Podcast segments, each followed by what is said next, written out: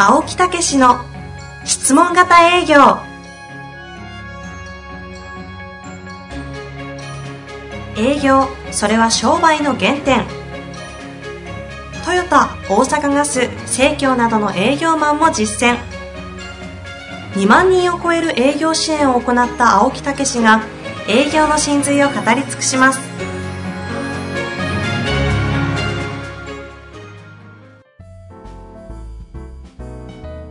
こんにちは遠藤和樹です。青木武の質問型営業。青木先生本日もよろしくお願いいたします。はいよろしくお願いいたします。もうこれは正月ぐらいですかねこの配信になるのは。もうぜひ1年を振り返り、はい、そして目標設定というのをねやっていただけたらというふうに思いますね。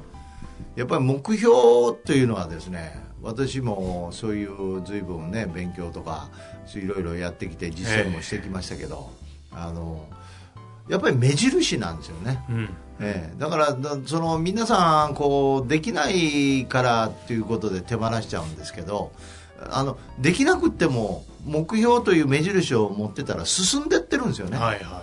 ここの考え方がねぜひあの私はやっていただくといいな自分の体験からもね。ちなみに、ええ。まだね2019年終わってないタイミングでの収録ですが振り返りはこ今年はもうもちろん。もうざっくり終わってんですか？いやいやまだこれから、私は年末にあまとめて、はいまとめて。ですね。だでもね毎日の振り返りとかやってるじゃないですか、はいはい。習慣とかそうですね。だからすぐ振り返りできるんですよ1年のそれすごいでしょ？すごいですね、ええ、もう極論言えば、ね、振り返り自体はそこからの分析っていうので時間かかるんですけど、はい振り返り自体はもうそんなすまあ、34時間ぐらいかけたらできちゃうんですよ振り返りの青木先生の目的は何なんですか？は自己成長ですよね。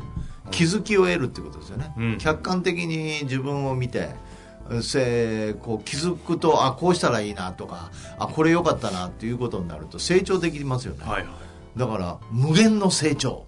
それを私はいつも目指してますからね。笑いながら言わないでください。決して話してはないいやいやどこまでその年齢関係なく、はいはい。どこまで成長できるのかというね、えーいうようなことでね。悪悪なき探求心ですね。なんか気づくっていうのがいいですよね。自分の見えなかったもの。いつもやっぱワンパターンで自分の世界で見ちゃうんで。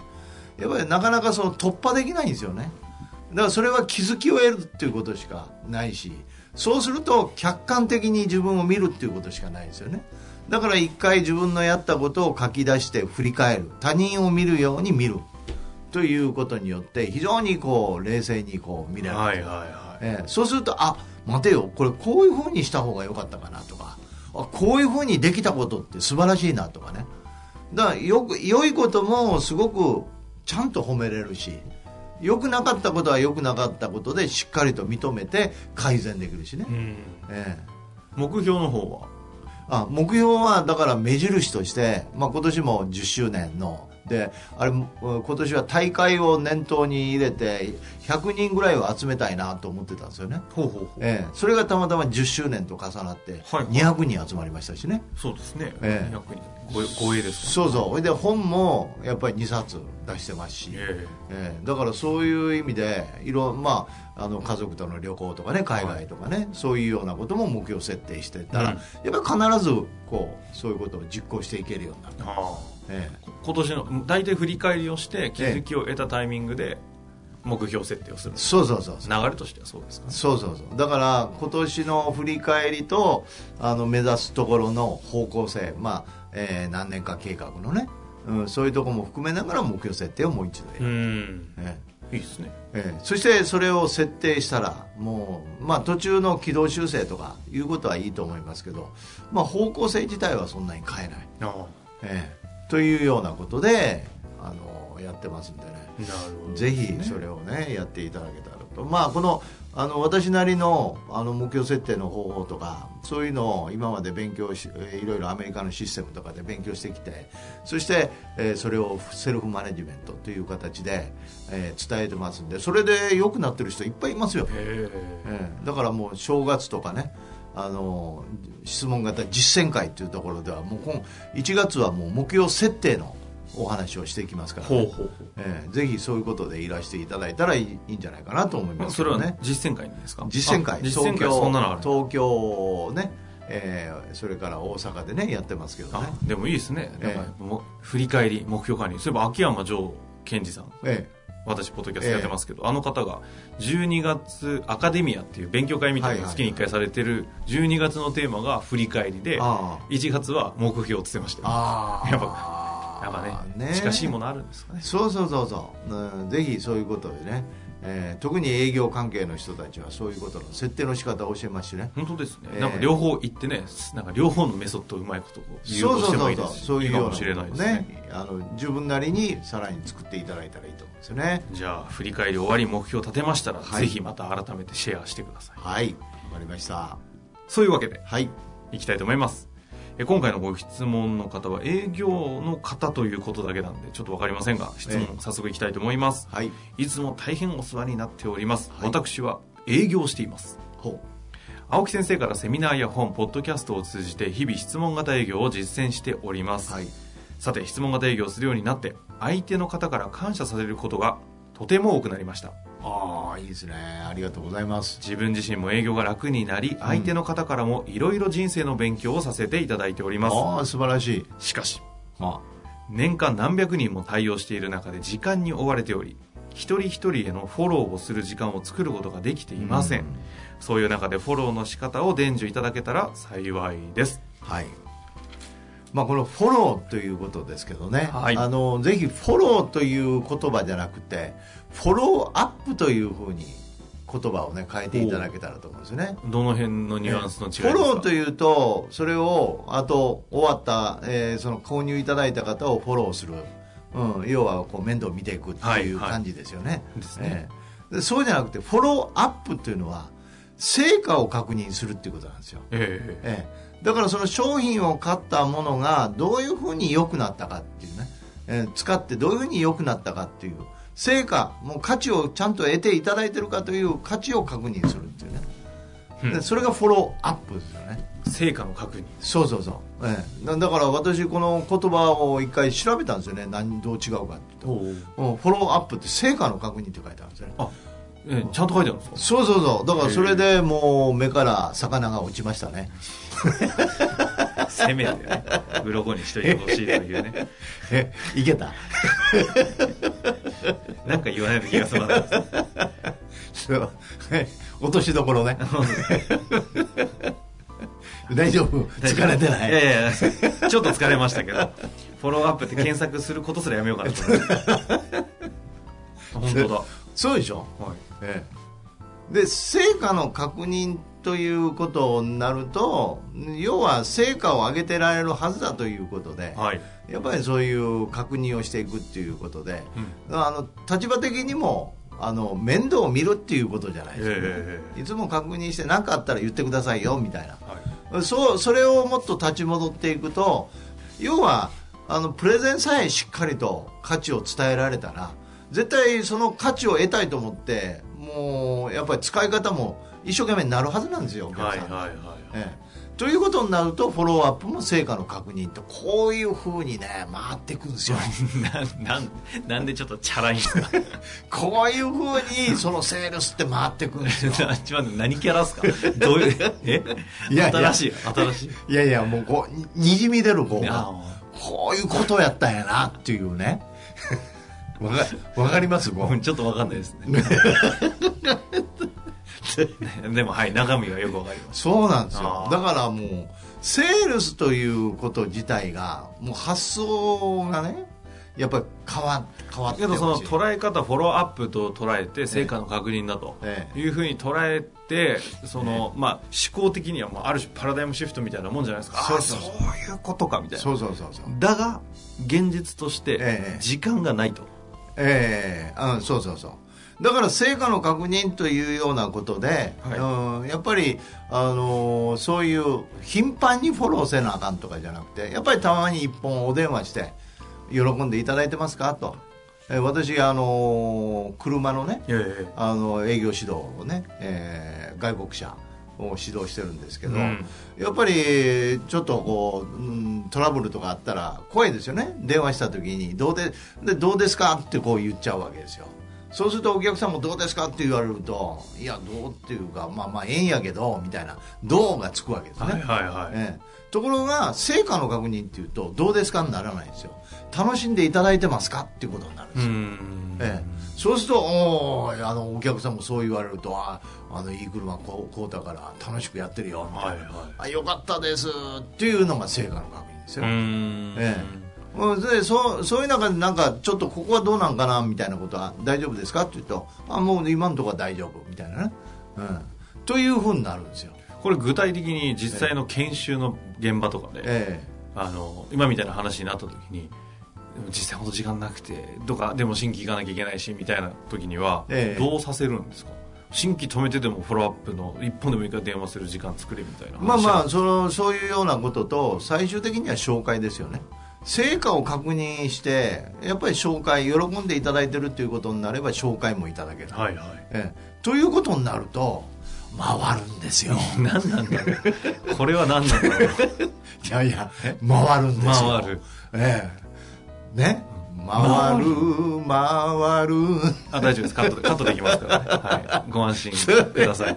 そう。はい。ね？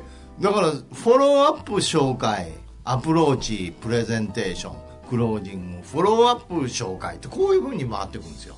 じゃあ紹介の鍵はフォローアップだフォローアップなんですよね。紹介ってどうなると紹介まで行くんですか？何が起きると紹介に行くんですか？うんやっぱり成果を確認してるっていうことですねお客さんが、おうおう。えなんか紹介が生まれるメメカニズムというか、ええ。あれって何なん？ですかまあ、しょっちゅうやっぱそれはあの喜んでいただいてるっていうことと確認していただいてるっていうこととそういうことを周りの人にもお伝えしたい方いませんかっていうことをあもうちゃんとそこはちゃんと言うっていうこと。あ堂々と言えるんですよまた。うん。喜んでいただいてるっていうことになると、ええ。だからそういうようなことで全部こう回っていくんですよねやっぱり回るんですね、そう。うん。そういうことなんですよ。だからあのフォロそれそれともっと現実的にはでもたくさんいらっしゃるからできないからっていうようなことであればやっぱりメールとか、うんええ。なんか送ってみたりそうそう。うん私がこのポッドキャストやってるのもそういうような一つのこれフォローアップですよね、ああそうですね、ええ。新規の獲得のあのなんていうんですか、ええ。あの刈り取りじゃないんですね、え借り取り、まあ、新規刈り取りって下品なそんな言い方やめてください。あ刈り取りじゃないんですか？ええ。あ違うんですね。新規の募集。まあいやいやあんまりうんこれ結構本当にそうですね。フォローアップの要素すごい強い。皆さなんん多いですすね。クライアントの方々のフォローアップにすごいなってるってそうそうそうそう。だからたくさんになってくると一人ずつお届けできないんでメールを出したりでメールマガも私出してますしね、えーぜひ登録いただいたらいいと思うんですけど、はいはい。えーそれからやっぱりこういうポッドキャストとか、えーそれからこの間やった10周年のああいうあイベントとかこういうことがフォローアップになってくる。楽しかったですね。そういうことなんですよ。でお互いに成果を確認しながら、えーやっていくっていうようなことですね。あの最後になんですけど、ええ。フォローアップをした方がいいというのは分かっても、え。にあの結構教えてる中でフォローフォローアップしたつもりがクレームとかが来ちゃってみたいなってええよく相談されないですえか、ああだから多分フォローアップ行く怖さはクレームくんじゃねえかなっていうのもあったりするんじゃないかなと思ったりするんですけど、うん、まあだからそこがねちょっと発想の違いで、はいはい。クレームは納得して本人が勝ってクレームっていうと本人がやってないこともあるんですよねたくさん、うん。うん。ええ、おそらくその機械の故障っていうことになればあのそれは当然ですけどそれ以外にも本人がやってないことでいやあの例えば毎日これね、えー歯磨いてくださいねっていうのにねいや歯治れへんやんかってどれぐらいやってますって週1回みたいなね、はいはい。それクレームじゃないですよね。あんたが悪いんやっていう話ですよね、はいだからそういうところをよく見極めないと、うん。ええ、だからそうするとやっぱり価値をかく価値をしっかりと分かって買ったというプレゼンテーションがあればお客さんは自発的に成果を上げるために頑張ろうとしますしそうするとフォローアップもこうそういう価値を確認できるしね。で見直しのポイントとしてフォローアップがクレームになるときはええ。意外とそのそれこそプレゼンテーションのところとかのプロセスでそもそもそっちで間違ってるっていう可能性そういうことです。ある何でも何でもやりますからとかね、はいはうん、いうふうなプレゼンをしてたらそれは怖いですわ。ああ、ええ。ありがちですね。そうそうそう。難しいですね。その難しいというのはどこにネックがあるかがなかなかやっぱり青木先生とかだとそうそう。ここちゃうの？みたいな見つけれるんでしょうね。ええうんだからあの例えばぜひやってくださいっていうのとぜひやられませんか？といいと思ったらやられませんか？ってこれ2つの言葉だけでもこれはい。クロージングの、もう全然相手の姿勢変わってきますよこれがフォローアップにつながったりするわけですよ。そういうことですよ。だから質問型で整えていくっていうのが非常に効果的だっていうこと。武道みたいですね。え？この細部にこう宿るこの一言の魂がそうなんですよ。まるで前提を覆すみたいな。そうそうそうそう。いやいや。ええ、だからアプローチの立ち姿みたいなね、はいはい。そんなとこから入る入るわけですよ。名刺の交換の仕方って、そんなとこから入る。そこに売り込み姿勢があるのかお役立ち姿勢があるのかということでもう姿勢が変わってくるわけですよ。はあ一回なんかやりたいですね。あの100人ぐらい集め集めあこの間イベントでそういうのやればよかったですね。一斉にみんな名刺交換でいもう一人一人ブワーって回してって 青木先生が一言全部言ってくみたいな。一問一答的なやつあれだけで変わりますからね。そういうことなんですよ。ここあかんここあかんここあかんみたいな。ここええなみたいそうそうそうそういうことなんですよな、ね。YouTube やったらいいんじゃないですか？え YouTube 向ききだと思いますまたやりましょうよ。袋かぶるんですか？ぜひぜひ。ねねなんかいいかもしれないですね、え。ちょっと。え YouTuber ね。たけし。YouTuber たけし。ババンされそうですね。というわけでやってまいはいりました、そういうことで、はい。ぜひそういうフォローアップというのをねしっかり意味を理解していただいて、そして多くなってきたらそれなりの対処の仕方してるやっていけばできるんですけどでもでもそれはプレゼンテーションとかアプローチとかそういうとこからすでに始まってるよっていうね、そこを理解いただきたい。全てはつながってるわけですそうねなんです。回ってます。ま回ってるでしたかはい。そうでした。ありがとうございました。ありがとうございました